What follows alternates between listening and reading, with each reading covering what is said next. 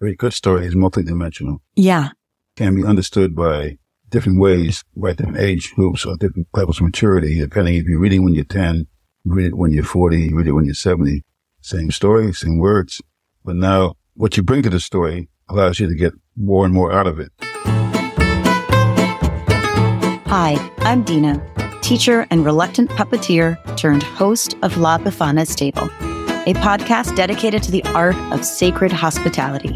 where each week, listeners are invited to feast on real life stories of hope and healing, as well as soul nourishing conversations with folks from all walks of life who are utilizing their gifts in both small ways and large to make the world a more beautiful place. So pull up a seat, tell some friends, and become a part of a legendary story. Welcome back to another episode of La Befana's Table. I'm your host, Dina Gregory, and today I have a really special friend to introduce you to. His name is Dr. John Satchmo Mannan, aka Dr. Mujib Mannan. He is a retired professor of the American Experience, Law, Literature, and History at the College of New Rochelle, University of the Virgin Islands, and other university venues for nearly 30 years. Dr. Mannan, as a person, is interested in the entire 360 degrees of life. He is an educator, attorney, historian, poet, short storyteller, essayist, jazz musician, marketing consultant, and the executive director of an affordable housing initiative in Harlem. We met several years back through our shared interest and love for jazz, and I'm so excited to have him today at La Befana's table. We poets and pens are mere citizens of a quiet, mystic place. I feel like we're at that quiet, mystic place, and we're at that quiet, mystic place with one of my favorite human beings that I have had the pleasure of meeting while I've been living in Harlem. And today I'm really excited to introduce all of you guys to Satchmo. So, Satchmo, welcome to La Befana's table. This has been a long time coming.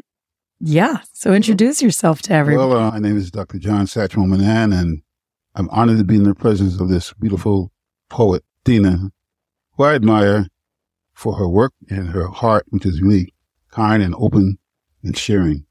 So I'm glad to be part of this program today and my first time and hope that you'll have me back again one day.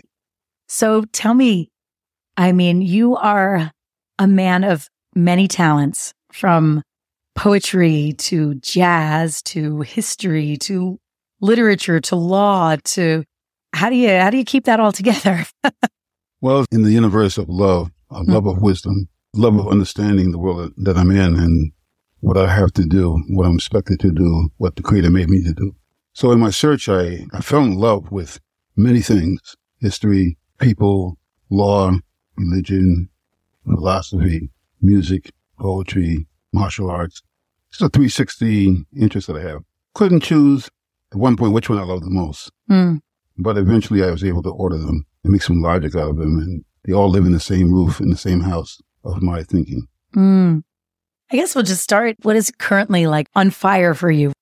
Well, I'm actually two places at once. I feel like a parallel universe. I'm trying to refine the art of music and poetry being placed together. In my words, I place music. And when I also perform, I make up words to different songs. There, there are words that are written, but I like to make up words that I feel during the time that I'm singing. Mm-hmm. that are more current and more malleable and can be presented to a modern day audience. A lot of songs I sing are the 1930s, 40s, 50s. The lyrics, you know, sort of like dated in language. And I'm also trying to put together the history of Islam in Harlem. Been a Muslim now since 1970, May 17, 1970. And the history of our group is unwritten, so I'm doing that. And I'm also still have a burning desire to dialogue with people of different religions. I fell in love with mythology, the mythology of people in India, Africa, the Norse mythology, Greek mythology, Roman mythology, the Aztec mythology. Yeah. And I was fascinated by the commonalities of the mythology, of these mythologies. Yeah. And I wanted to understand more where that came from. And more than that, understanding the meaning behind the symbols in these mythologies. The also symbols in nursery rhymes, which are a form of mythology. I really have uncovered some valuable things just studying nursery rhymes. It's just, Just studying nursery rhymes. oh yeah, I, they're, they're profound. It, it seems like they're for children, but dig down deeper beneath Baa Black Sheep having Any Wool, there's a history of people there. Mm. Old women who lived in the shoe. Once I found that out, that led me to other things. What the, who was the old woman that lived in the shoe? Who was that lady? Why did she live in the shoe? What was, what did the shoe mean? And old women don't have children, so what, what are all these children running around giving? what would you say like turned you into were you born a lifelong learner a born a lifelong seeker can you mark a place in your life that the light went on of like god i, I thirst to know what this world is I had a pressure on me when I was in element, a, a very heavy pressure. I integrated a school called the Lillie Blake School, PS6 on 82nd and Madison. I was the first black child that went to that school. I was brought of all types, racism, men getting beat up and all this. And I tried to make sense of what was happening to me. And my West Indian father from Jamaica saying that it's as good as anybody, if not better. And my mother saying the next time you run from them, I'm going to beat you. Mm. And I had to try to figure all this out. yeah And I, I went into, I, I looked into religion and was there for a long time. And then I started changing religions because I couldn't get the answers that I wanted about who I was. I was searching for knowledge of self and knowledge of my destiny. Mm. So one day I fell in love with a guy named Solomon. I read his story. I wanted to be like him. I asked God to be like Solomon, to know, understand all things. And my mother had a World Book Encyclopedia donated to her for me, 36 volumes of World Book Encyclopedia. By the time I was 11 or 12, I said, Mom, I, w- I read the whole World Book now. Now I know all the knowledge in the world. She said, not quite. So. just a little bit more Just a little bit more. there's, I thought, there's- what, what else is there? What else is there? So when I got to study poetry, I, I began to understand parallel universe. The universe is mental. okay We are mental beings. Our being is mental. We live in a physical body that allows to express our mentality. And the thoughts that enter our mind that we Mm. quarantine or express, pick out, yeah these are citizens. These Mm. are people who are applying for a resident. interesting So once you get a resident where you believe you're superior to someone because of your skin color, Mm. that's an idea. Send it to the throne in your mind, and now you're a rich president. Mm. That idea, constantly feed that idea information from the environment. right You sustain it, and the idea gets bigger and bigger, and become a bigger and bigger race. But you spelling the word higher, H I R E, and a higher, higher education in our school system is basically the idea that you're training people to work in a job right on someone else's dream. Mm. someone else's plantation. Whether the plantation is has computers or it has an assembly line, it's still a plantation. You're still working on someone else's dream. Mm. But you don't get the higher education where you, you can see a scheme of how things work. Once you sit on top, So, in unlearning or in getting a re education, what is the role of poetry and what is the role of, of stories and legends? Because, you know, I'm very, I was first taken by, of course, jazz and music. But then when I was seeing that you were playing with these ideas of, of legends and the land of Nod, and I'm being drawn down a similar path with my fascination with the legend of La Befana and the way that has unfolded in a very new way for me. So I would love to kind of know for you, what's your sense of what is the role of poetry and what is the role of stories and legends and our imagination in kind of re-education or unlearning that needs to happen? Well, I'll give you an analogy. If you wanted to educate a mannequin about their position in the world, and you assume the mannequin once been a, a live figure, but now they're in the store window. Get the mannequin to see their place in the world, and you have to bring them out of the store window so they Mm, can see themselves Yes. how they're in place in the context of the skyscrapers and the possibilities in the environment. Yes. So what poetry does is takes the person out of the routine, well-traveled roads of ideas that have been architected or laid out for them to travel Yeah. and bring them to a position where they can see, can sit on Mars or the moon and look back at the earth and say, oh, that's where I live. Mm, When they come back to earth again, they have a greater perspective of what this, this whole planet is about. They see bigger possibilities. mm, They see, they see the whole universe as their, the apartment in which they live instead of one small corner of, of an idea.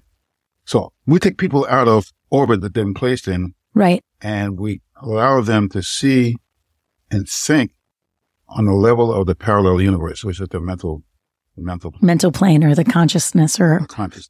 So when they say this, wow, wow, blah, blah, black sheep have any wool.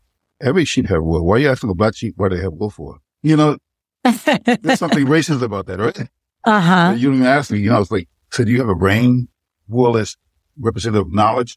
You say this, this sheep, you don't have knowledge like the rest of the sheep, all the sheep in the world. Sheep says, yeah, I got knowledge. Mm. One for my master, one for my dame, one for the little boy that lives down the lane. So what kind of knowledge do you have? You have the knowledge that's for the upper classes and the brain. Mm. Knowledge that's, that's the emotional nature for the, the lower class. And then the very lowest class represents the, the sexual organs. That's down, that's the boy who lives down the lane.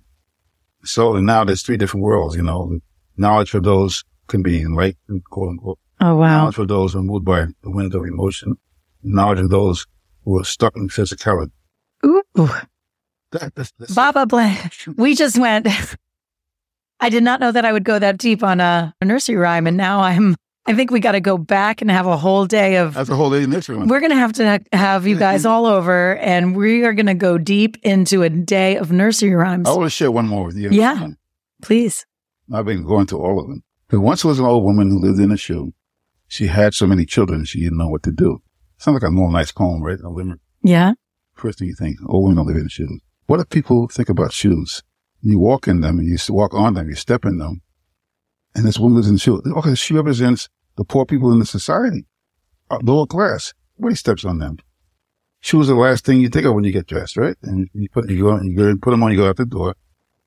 So she has so many problems. And being poor, and you look at quits its own set of problems. Mm. She has so many problems. She- So what's the opposite of a shoe? An old woman lived in a hat. Mhm. She was in the upper class Yeah. of society. And probably people in the upper class didn't have that many children. You know, so the also the opposite rhyme would be, there once was an old woman lived in a hat.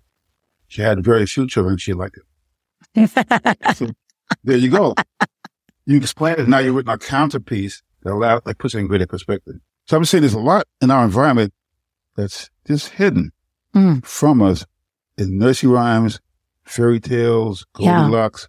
But if you, so now I enter the battle as a warrior, as a poet. A poet is a warrior. I Mm. bring an alternative vision Right.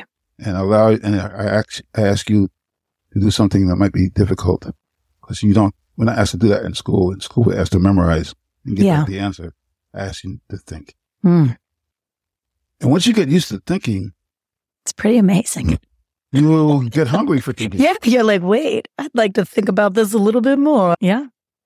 Tell me about the land of Nod, because that's right here in Harlem, no? That a lot is here in Harlem and it's it, wherever you are. Right. So, It's a- so it's land of Nod is here and it's hidden. But It's so hidden. tell me, so how, take us to the land of Nod that is actually Harlem that we don't know. Okay. It's as we, it's a place where people lived under a concept of trying to survive, trying to have a peaceful life, trying to find happiness. Hmm. Harlem is a community where people are searching for, Hmm. but they keep finding the blues. Mm. As Miles Davis said to a young man who asked him where to find the blues, he said, stand here on the corner of 132nd and Lenox Avenue. Mm. Stand there and the blues will find you. Ooh.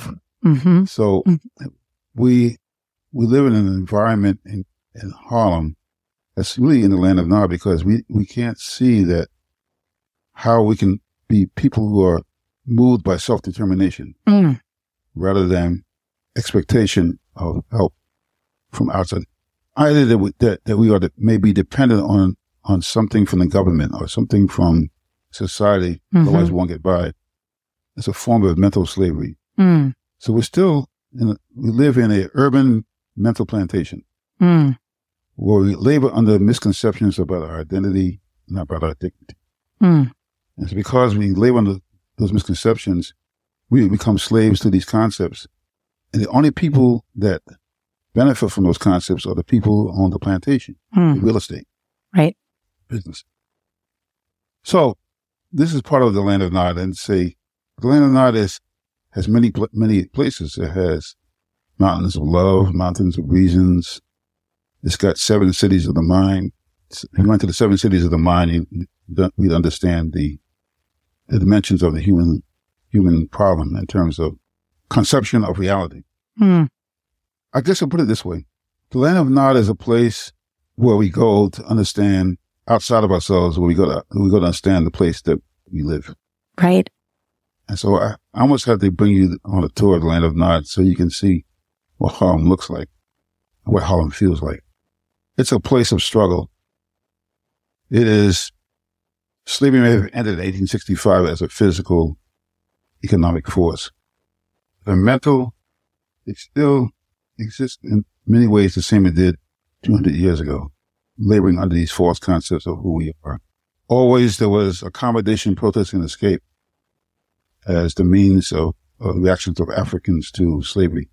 Accommodation meaning survival, protest meaning revolt or demonstrations or protesting, and escape meaning trying to find an alternative or escaping into vice such as drugs or mm. escaping, trying to escape the oppression. The, uh, the challenge is to become a people who are bonded in a, in a positive thinking about who we can be. Mm. We don't have to remake ourselves. We have to first, we have to reimagine ourselves before can we can remake us. Wait, we, that, that needs to be repeated. We can't remake ourselves before we, we imagine, imagine ourselves. So there we, we're dealing with the world of imagination. And if you do the world of imagination, you're in Nod. Hmm. That's the capital. Yeah. Imagination. Often imagination has been put into a coffin in our schools. Absolutely. Put into a coffin in our devices. We turn to our devices, into our screens to nourish our imaginations, which every day, because of lack of exercise, become weaker. I've noticed that. And I kind of accidentally reclaimed my imagination on my own journey. And I didn't even realize that I didn't have access to it. I accidentally kind of moved into that, that higher plane when teaching ESL through a methodology that's called teaching proficiency through reading and storytelling. And it was a complete kind of, it was a deep awakening in the middle of like teaching these kids because the method involved choosing a few words, repeating them through body action because it's a second language, and then asking a story around these. Around So we start off with four words. We learn those words and then we start asking, you know, the basic questions of a story. Okay. Well, who's there? It's the, the unicorn. Well, what does the unicorn want? And from a place of deep simplicity, this is second language, oh. right? The unicorn wants the wine or the unicorn wants a bagel? No, the unicorn wants the wine. But Why the wine? I don't. Yeah. The bagel. And we pick one, and then and then of course there's a problem, and then you have to resolve the problem. And after doing this very basic story structure so many times, and then seeing the magic that would arise from asking ourselves a story, something opened in me that I really never expected that really kind of drew me into this world of storytelling a little bit more and into this land of legends and into this looking at my own life and, as a legend and as a living legend. As a living legend. And, you know, so much of where I think we're so stuck is like, how do we open that doorway to imagination to see a new way forward? So when, when I've read your land of Nod and, and really imagining how do we step into that place right here like Satchmo and I, Satchmo's a good friend. I was like, Satchmo, let's, I had a puppet. I was, when I was running around with the La Befana puppet, I was like, Satchmo, let's do an event in the park. right on. Oh, we did. Yeah. yeah. We pulled it off. We pulled it off. We did a part park, the park right here on 140th and, and Lenox. Exactly. And we wanted to just tell some stories. And I was very nervous. I was like, what are we doing? But Satchmo showed up and it was more adults than kids. Adults want stories too, right? And isn't that, that's what I'm realizing more. You know, the more that I'm going, wait a second. Yeah, the kids need the stories and the imagination, but it's the adults who need story time. Every story, every good story is multidimensional. Yeah. Can be understood by different ways, by different age groups or different levels of maturity, depending if you're reading when you're 10, you read it when you're 40, you read it when you're 70. Same story, same words. But now what you bring to the story allows you to get more and more out of it. Yeah. Life experience. So that makes stories so attractive and what makes even parables even great. You know, I remember my first year at Columbia University, we had to read Plato's Cave. Yeah. When I became a professor, I gave my students Plato's Cave. But I had experience of letting young people read Plato's Cave. When I say young people, people like maybe 12, 13, 14. And they could get something out of it, but of course not with some someone who was 30 or 40 Mm. Reading Plato's Cave would see the, the dimensions, the psychographic dimensions of the story and how, what it said about the world in which you live. And a lot of the wisdom of the ancient people was left in the form of stories, Yeah. including the parables of Jesus Christ. Yeah. Kingdom of heaven is like this, pearl of great Christ. Well, you know, it's uh, very enjoyable to discuss these kind of things. It's rare that people even discuss poetry nowadays. It's we pawned our imagination some mystical shop, and it's hard to get it back. It's a very hard price to get it back. We're inundated with the artificial intelligence. The Yeah. artificial intelligence. I guess you can see the power of it. I just read today on the news that Amanda Gorman's poem was banned from a parent had complained in a school and now her poem is her book is not allowed to be to be read there, which makes you go like, wow, isn't that like the new goal of life is to live life and write books that get banned in Florida? Oh, yeah, well, Florida is going to be banning a lot of books in the future. yeah. In fact, they'll probably progress to burning them out. Though. Oh, I really hope not. It's a little scary that we've seen enough to understand how these things roll out. And I want to even blame it on history because Mm. Say history repeat, repeats itself. History is innocent of that charge. It's the people that repeat history. Mm. We just do the same, make the same old mistakes, just with a different, Different characters. different character, a different technology. You make the same mistake. You have a horse. Same mistake. You have a car. It's just fake. What do you think God is th- look like? God, what does God think? God's just like, oh my lord, what are these people doing? Well, I don't think there's anything outside of what happens when you get someone living in a free world. Mm. Yeah, you give people a choice. They they will make bad choices and good choices.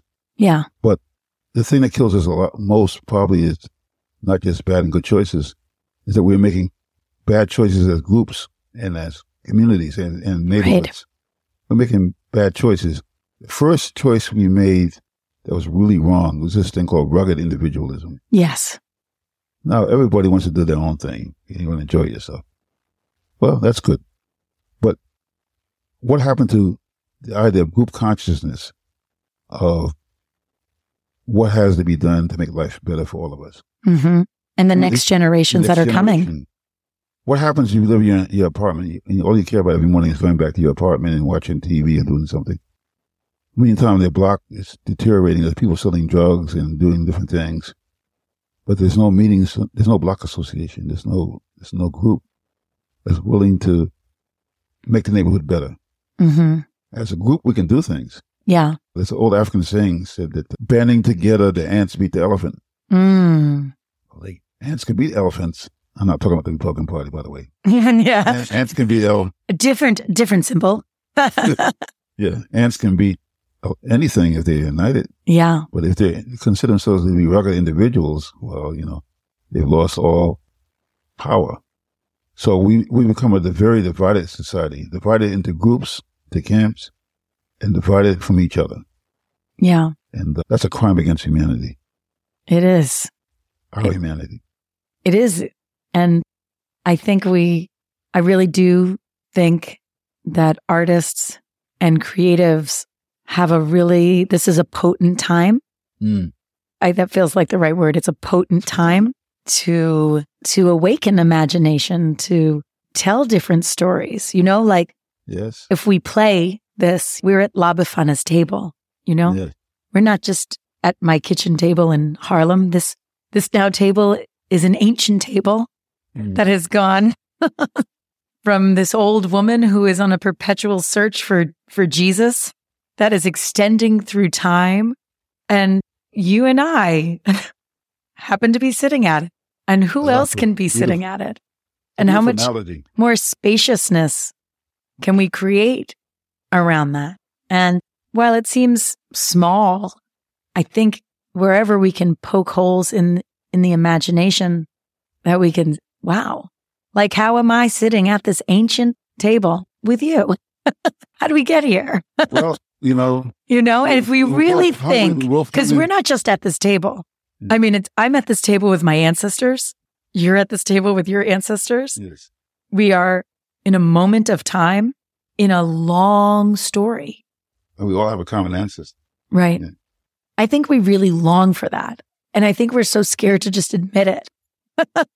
you know, it's like, hey, you know what we really want to be doing? We want to be like sitting around a table, eating pasta, drinking wine, and telling love stories and reading poems. I mean, like, isn't that what everyone wants to be doing? Well, and I'll tell you what, what, what I found, and we share it. Yeah. This is the kind of thing that needs to be happening among people. because this is encounter, right? Yes. Like to me, that's how you've taught in the classroom. I teach in the classroom and I go, okay, I need something, I need something larger, right? This, Yes. and I think there's, in terms of learning, I think conversation is one of the greatest ways of learning. Yeah. It, It's not right or wrong where it's comfortable. Yes. You know, like how can we bring more people here? Because, you know, I've lived in different places and I've had lots of different judgments at different times. I'm a little bit more open minded now. And I've realized how, you know, just because you're from the city doesn't mean you're an open minded person. When I moved upstate to rural upstate New York, I realized like what a closed minded, judgmental person that I was. And I don't know, we've got a lot of problems, but I, I feel like so much stems from the lack of encounters. You know, like when you just don't have the space to get to know someone who's different from you, who grew up in a different context, who grew up in a different mythology or religion, or has a whole different set of stories than you have. Like, well, if all your neighbors look like you, then how are you ever going to get to know the neighbors that are different from you? Because our neighbor mostly are homogenous. In most countries, that's what we're lucky to live in New York. We see so many different cultures. Yeah. But we still have our board, you know, you know, the border. we still, I was, I mean, it's changing a little bit, but I remember when I first moved to Harlem back, my first version of living in Harlem when I was married, my dad came to visit and I, I, I told him, okay, dad, I'm going to play a magic trick. We were on the subway and I was like, okay, dad, when the doors open, all the white people are going to go. And, and then the doors opened and he, all the white people went, and it was like, 96 feet, 100 what a second. what? How did you do that? I was like, and now all the white people will leave the train. And, you know, we have a good laugh and that's a little different. And, but, you know, there is, you know, hmm. I would say a place of encounter is the subway in New York, but unfortunately we're all too frightened of each other right now. Yeah, uh, that's nearly not a table. It's not a table. But what we're doing now is a table, just meeting and talking about perspectives. When we think about it, that story about the elephant and the blind man, remember that story? You know? Oh, yes. Yes, the elephant.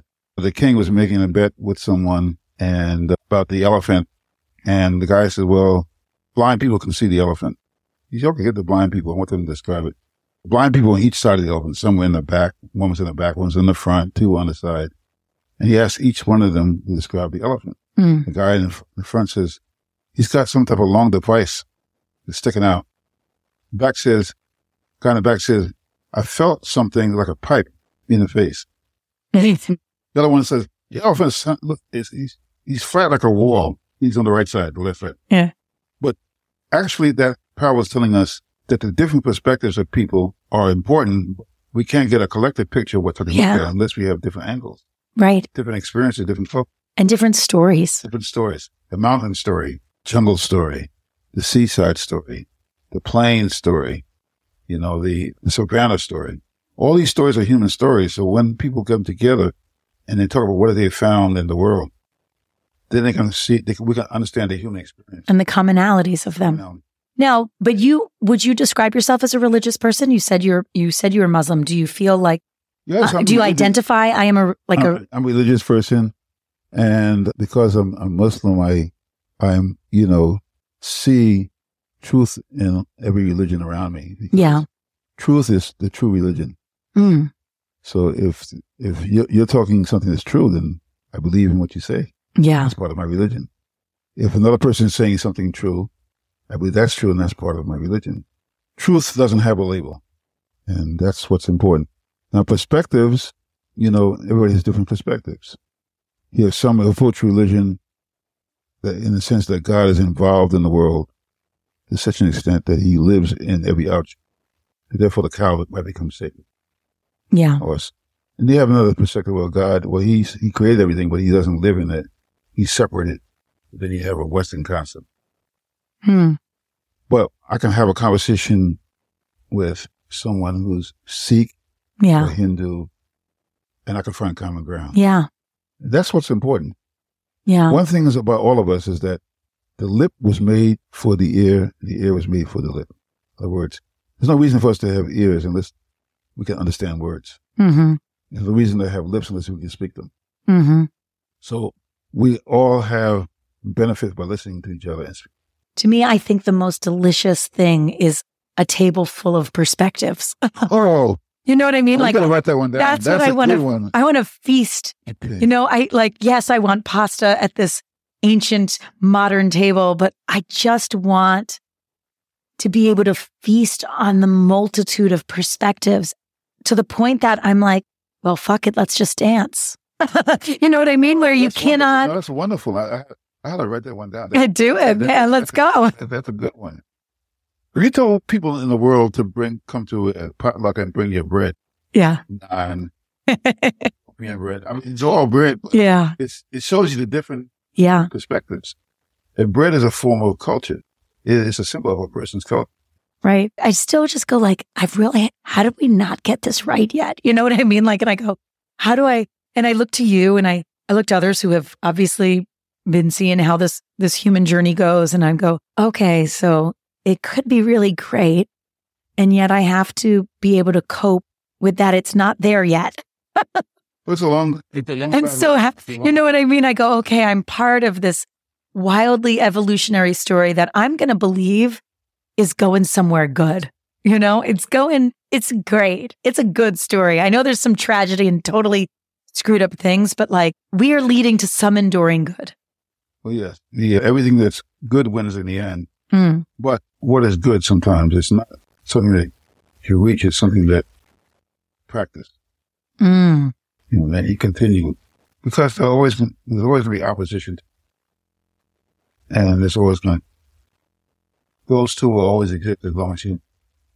And th- that's just like why that's what we have to do. It just needs to be that way because this is what the human human journey is about. Anytime you give a free freedom of will, Yeah. a free, a limited free will, to choose to do. whatever. Yeah.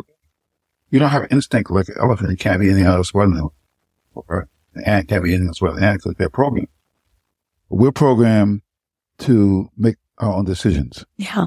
There'll always be people that will think doing something evil or trying to trying to cheat somebody. But what we want to have is a social order in which the people who live in the community have a sense, a common sense of what is good, Yeah. a common sense of what is bad. Everybody will agree that to kill an innocent child Bad. is bad. Well, at least some people disagree with that actually, but you know, they, most people. Yeah. Or if an old man falls in the middle of the street, someone will rush to pick him up. And people say that he did a good deed because we are naturally conceived in good. We're not conceived in sin. Mm. Well, that's that's. I think a lot of people are still. I know that I ran away from my religion for a while just because of that, the sinfulness, and I actually went toward.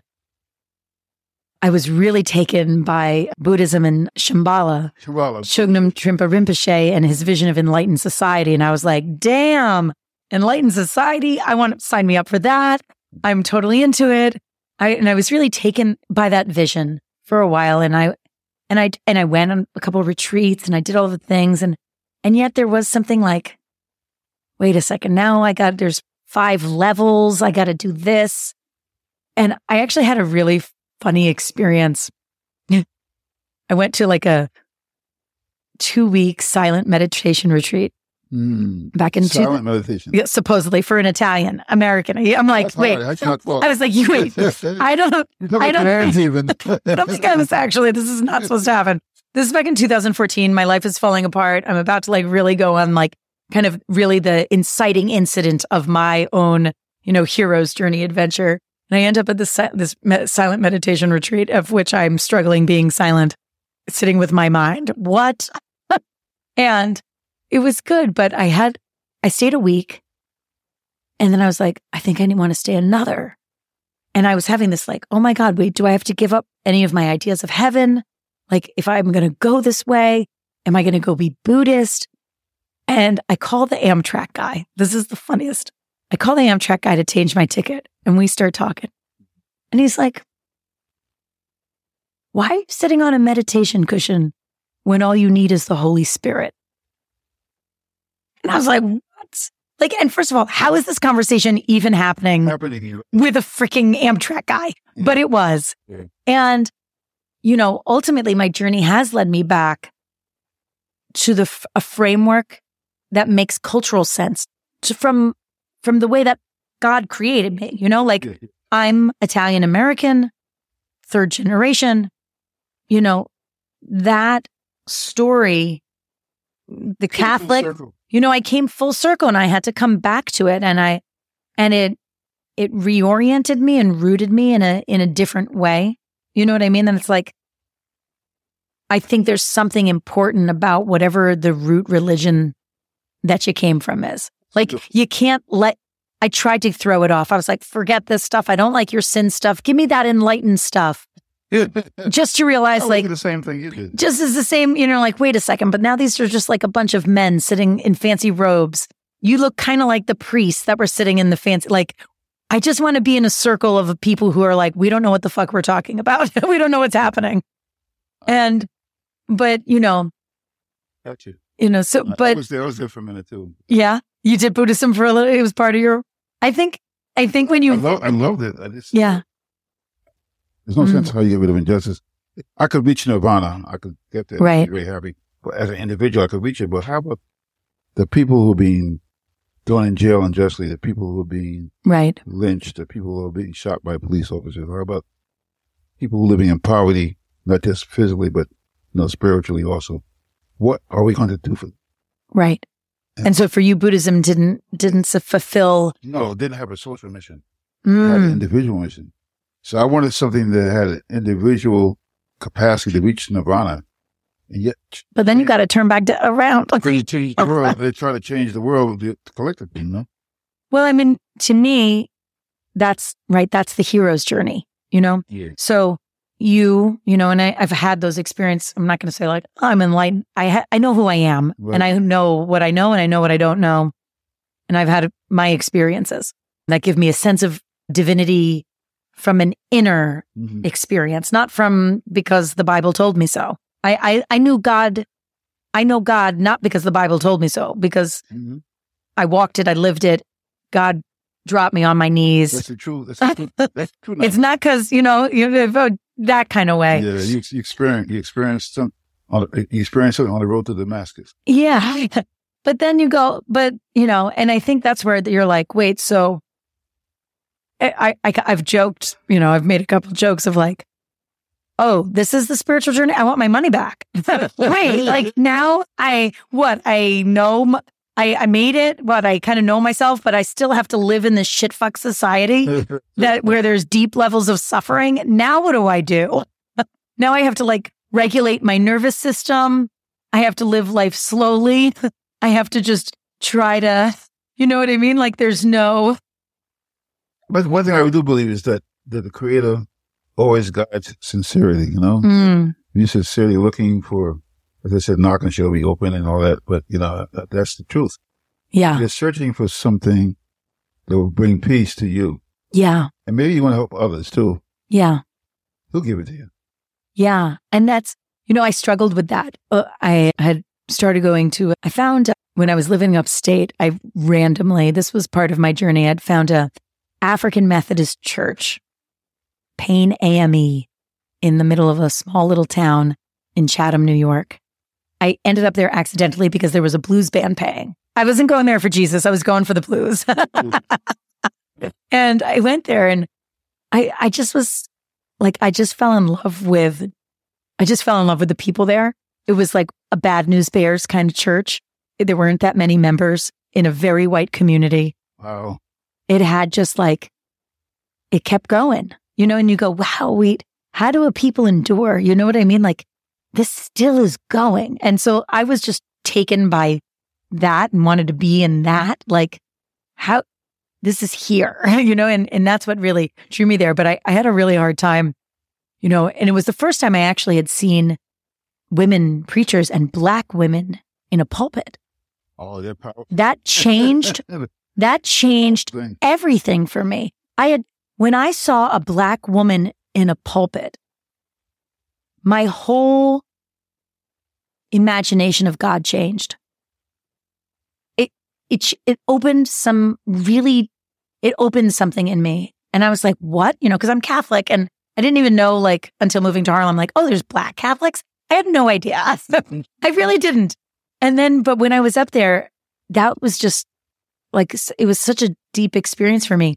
But I remember they were like, there's no peace found in the world. There's only peace found in God.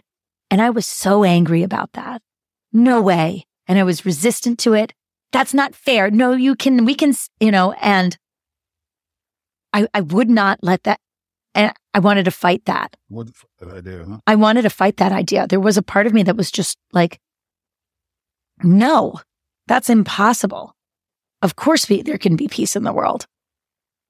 And, you know, and then I think I took myself on an inner journey that was like, okay, well, you're going to be ruined by that belief or you're going to find peace in God. Peace. Know, people don't know where to start their journey. Sometimes people try to establish peace in the world, but they don't have peace in their own houses. Well, boom. And that's it. Boom. You got to start there. Yeah. And that's where, and I've, and I, and these past couple of years have been several, you know, humble sandwiches of eating that because I can go in the street and be nice and be, you know, peace making Dina, but like, am I being nice to the man in my home? You know, or am I, you know, who am I taking it out on? Because it's, it's like, wait, if you can Yeah, extend kindness to the, I can extend kindness to the stranger, but the person who's actually choosing to stay in my life, Yeah. I'm treating them like shit. Yeah, we have to be careful about that because unless there's peace in the home, the, the, the all other types of peace are bound to fail. Yeah. And that's where I was like, you know, that's where you go, uh, that's like a Mother Teresa, peace begins at home, all these things. And you go, I don't want to believe that. And then you realize, oh God, peace begins in the home. And then you realize how small the work really is and how hard it is for me to actually make this home, this little, uh, you know, decent have a size apartment, a thousand square feet or so, to make this feel like a sanctuary when someone walks in. You know what I mean? That's song- hard. the old song, "A House Is Not a Home." Say it again. Remember the old song, "A House Is." I think you need to sing it to us. Well, I'm not gonna sing it. Oh, I believe uh, it was. I mean, a house is not a home. A chair is not a chair unless someone is sitting there. mm, A house is not a home. But the idea was people look at living with someone as living in four walls. mm, And if we do that, we have imprisoned ourselves. Yeah. You're living with that person's mind mm, and perception of the world. And you have your perception of the world, and you're trying to bring about a common perception of the world between you two, wow. that which you envision each other. Yeah. So in the relationship, man has got to figure out what can I give this woman for myself? Mm, Not what can I take from her, mm, give to her. hmm Woman's got to figure out what can I give to this man for myself to contribute Yeah. to this being which is called peace, the Yes. building between the two. Yeah. And as long as you're showing me good intentions, it's possible to build peace within the home. Mm, And as long as you're showing me commitment, and I'm showing you commitment, it's possible to build peace in the home. yeah. Now, when these commitment is not there, and when the idea of contributing is there, then peace is undermined in the home. Yeah. All right. So small little things that led to big arguments. Yeah. You, when you're building peace in the home, there are things that you can forgive. You can talk about them. You can forgive, but you can forgive if the person is trying to, hmm to meet you. You can't keep going to the well, taking out of the well. One day you'll both go to the well and say there's no water in the well. Yeah. It's happening in this relationship. Water has to be put into the well first before you can take out of it. hmm This is where we f- spectacularly failed, Yeah. and you extend extend that to school system, To society. I mean, society, and then that's where you start to build a peace. it's interesting though, because with our donkeys and our elephants, You know, I feel like, come on, donkey, come here, elephant, get around the table. Let's just be nice to each other. You know, conservative side and their family values. There is something there. well, something beautiful there. There's something really beautiful there that I wish they could not do the way they do or just like live it. Su- I just want to be like, guys, go live those family values that you're preaching in the sexiest way and make us all want to live that way, but don't force us to. You know what I mean? Like, go live it and make it so wildly desirous. You know what I mean? I, rather than forcing your values, which are also stolen for greedy purposes in other ways. But there, there are some beautiful things about the home yes. and you can't, you can't fake that anymore because if, you know, that is the one thing that we can control. And the first home is the self. Yeah. If you, think ma- if you believe man is mind, Yeah. where does the mind live? In the home of the body. Mm. So you want to keep your home clean. Mm. You want to keep it vibrant. Yeah. And take care of your body. Yeah. Then you want to take care of your, you know, all the parts of yourself. It's drives, senses, Yeah. all your emotions, your conscience, memory. It's all part of it, all cities that live within you. Mm. And then you want to create harmony. You have to be the mayor of your own. Yes. Everyone run for mayor of the Like so. of your I'm I'm thinking right now I'm actually like imagining my body like Manhattan, like the island of Manhattan and all of the different neighborhoods. That's correct. And then, and then there's some this expression that says, make up your mind. Mm. Well, make up your mind means all these parts of you are agreeing to do something. Yeah. Your heart is in it. Your mind is in it. Body's in it. So you made up your mind that you wanted to be a great singer. Mm. I I wish I could make that my mind up to do that. We're going to work on that next time. Next time, I'm I'm hoping to make up my mind to do that.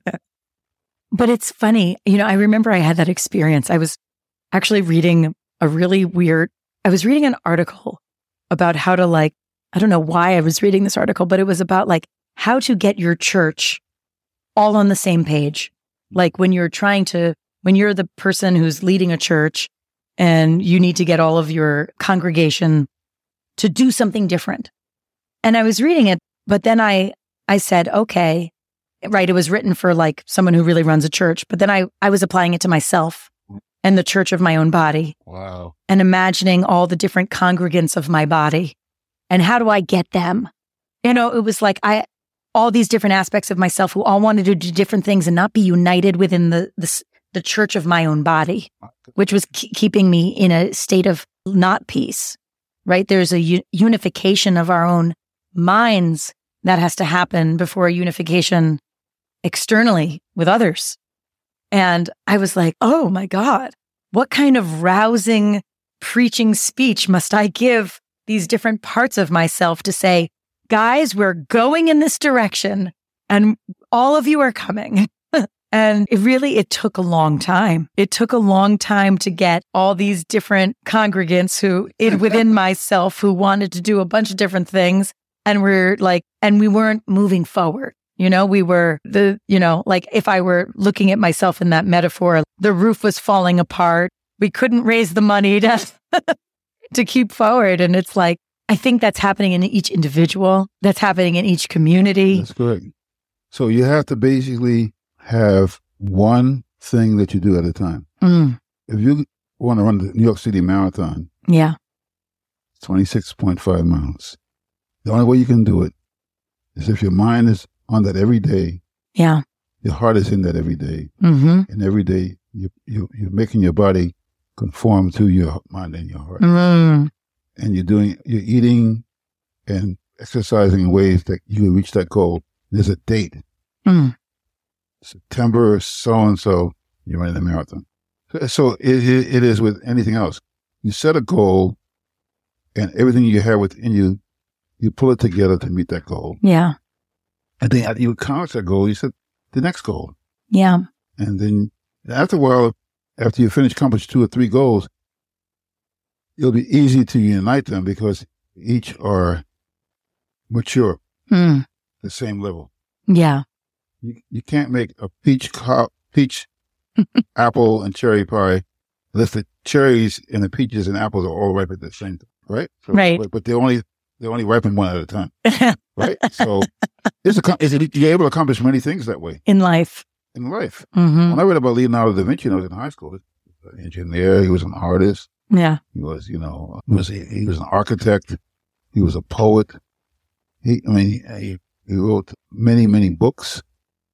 I said, I want to be like that guy. I want to be like that guy. Yeah. I said, how do you do it? You can't do everything all at once, Yeah. but you can do it in stages. and you have to prioritize. And what I didn't realize in that process, you know, there's little griefs, right? Because you come to the realization that time is finite, your dreams are infinite, and some have to go on the front burner and some have to go on the back burner. And you pray that you can kind of order them in the way that, you know, order them in a way that brings you peace and joy. And also that these individual dreams that we're pursuing mm-hmm. are somehow like divinely ordered mm-hmm. in the world, right? That they they do something. Oh yeah, yeah you know that yeah, they yeah, they do something. It sparks something else. You know, your album. You know, you decide to make an album and you you you sing it and it it hits that right person at the right moment who does something else and we don't know how all of this goes. You know. You know, in a sense, the whole existence is ordering the priorities and obeying the logic of the priorities. Mm. How many days can a person go eating? Well, that's a various record. We've gone a couple of months without eating. Well, how many days can a person go without drinking? How many minutes can a person go without breathing? You see your life, God ordered the priorities and there's a lot. Yeah. So what I'm basically saying is that if you have different things you want to do, you have to decide which one is, set priority, which one is the most important, Yeah. The second most important, the third most important. But then you have to factor in something that's part, an important part of this, that's your heart. Mm. Which one do I love? Yeah. Yeah. You Yeah. factor that in. Which Now- one do I really love the most? And not Yeah. in the, you know, because we're also in the world of like now every every hobby that you have has to be a hustle. You got to, you know, and you're like, well, where where where do I really just what does my heart want to do? Yes. Now there's going to be a heart, an argument between the wife and the husband, the husband being the brain and the heart being the, uh, the argument between the heart and, and the brain. The brain Yeah. being the husband and the heart being the wife. They're going to argue, but, well, this one doesn't make sense because if I decide to be an artist, I can't pay my rent. The heart says, what you really love, do that. Do what you love. Now you gotta, now you gotta make up your mind. right. And that's the challenge. Yeah. You got to make up your mind. I mean, I made up my mind and I now I have this podcast. So that was one making up of my mind And you did it. and I did it. Yes. yes. We're doing it. This is happening. And I'm here. And you're here. I mean, we'll have to, to show up one of these days. You're here at an ancient imaginal table where we're all getting free together. I would love for you to read us your poem from your most recent book. Yeah. So, what is the title of this this book? It's called The Night Has Beautiful Eyes. Mm. And that's a top poem of the book, but I won't read the title poem. I'll read something that tempted me. I was writing it and decided to include it. It's called The Two Stars. There once was two brilliant stars who admired each other so. They talked on stellar phones and promoted each other's growth. There's something between us, said one star to the other, which makes us closer together and even better. What could that be, my dear? Did he say, smiling at her face? Darling, she replied, it's plain to see. Between us, space gives each of us room to shine and join our brilliant states of mind. And so they touch so tenderly each other's brilliant light. And those two admiring stars bid each other tender good night. You got to get some snaps in there. Oh, you think, right? I mean, yeah, Uh, Yeah, in a relationship between two people, yeah. person is, hmm and I can touch your shine, you can touch mine, and we- Right. but one person tries to dominate the other, cast other of his right. Yeah. It doesn't work. I know. but I mean, and space is the thing that we struggle the most with trusting, you know, because I, you know, a lot of people in the healing kind of world that, you know, I'm holding space. And so, and yeah, and I've, I've had to go through this myself and I was like, am I holding the space or am I trying to control the space? And there's a difference, right? You know, there's a difference with, right? Like what's happening now? Am I going to control this pod? Am I going to, and now I have to ask him this question, this question, or can I, can we relax into that in here, this, in this little space of mystery? Right. That we're not holding any of it, that it's holding us and that it, something else can emerge from this. It's beautiful from the space. Right. But we want to be the doers of it instead of just being like, you know, so I feel like space is like, yo, can you just trust me? yes. I actually know what I'm doing. yes. Yeah. That to be, that trust in space is important. It's, it's, it's respect mm. for the divine mission that God put in each other. Yeah. You know, you might be a peach tree and I may be an apple. Right. But each has to share with the rest of them. Beautiful. Satchmo, I think we're going to bring this to a, a little bit of a close. What are you, what are you feeling? Yeah, I think it's cool. I think, I, I think we touched a couple of things and we'll be continuing. Oh, this is definitely a conversation. Satchmo is going to be a regular guy. You, you, it's, it's taken me a while to get him here, but now that he's here, he's going to be coming here often. Um, we're hoping for our supporting subscribers to be offering a, a little show with some, some poetry, some song, and I'll be letting you know when that is happening. And so thank you guys so much for pulling up a seat to La Befana's table and, and joining me and Satchmo in this wonderful and spacious conversation where we feasted on some perspectives and we look forward to having you guys add yours. Thank you. Now, Satchmo, tell them how do people find you? Where are your books living? How do they, they access you? uh, well, my books are in Barnes and Nobles and Amazon. So you go to Google and you go to John Satchmo Mannan books. All my books will come up. Also, my musical, my CD, 10 o'clock jazz will also be available. You just type in my name. You'll see a lot about me. Can you sing us out one little good night, sweetheart? Well done. Can you sing us out one song? Hide your heart from sight. Lock your dreams at night. It could happen to you. Don't count stars or you may stumble. Someone breathe a sigh and down you tumble. Keep an eye on spring. Run when church bells ring. It could happen. All I did was wonder how you're feet. And it happened to me. Good night, everybody. Yeah. All right. Thank you so much. Thanks so much for pulling up a seat to La Befana's table. To get episodes sent direct to your inbox, as well as other perks such as access to our monthly community and connection hours, be sure to subscribe to my Substack, dinagregory.substack.com. Ciao.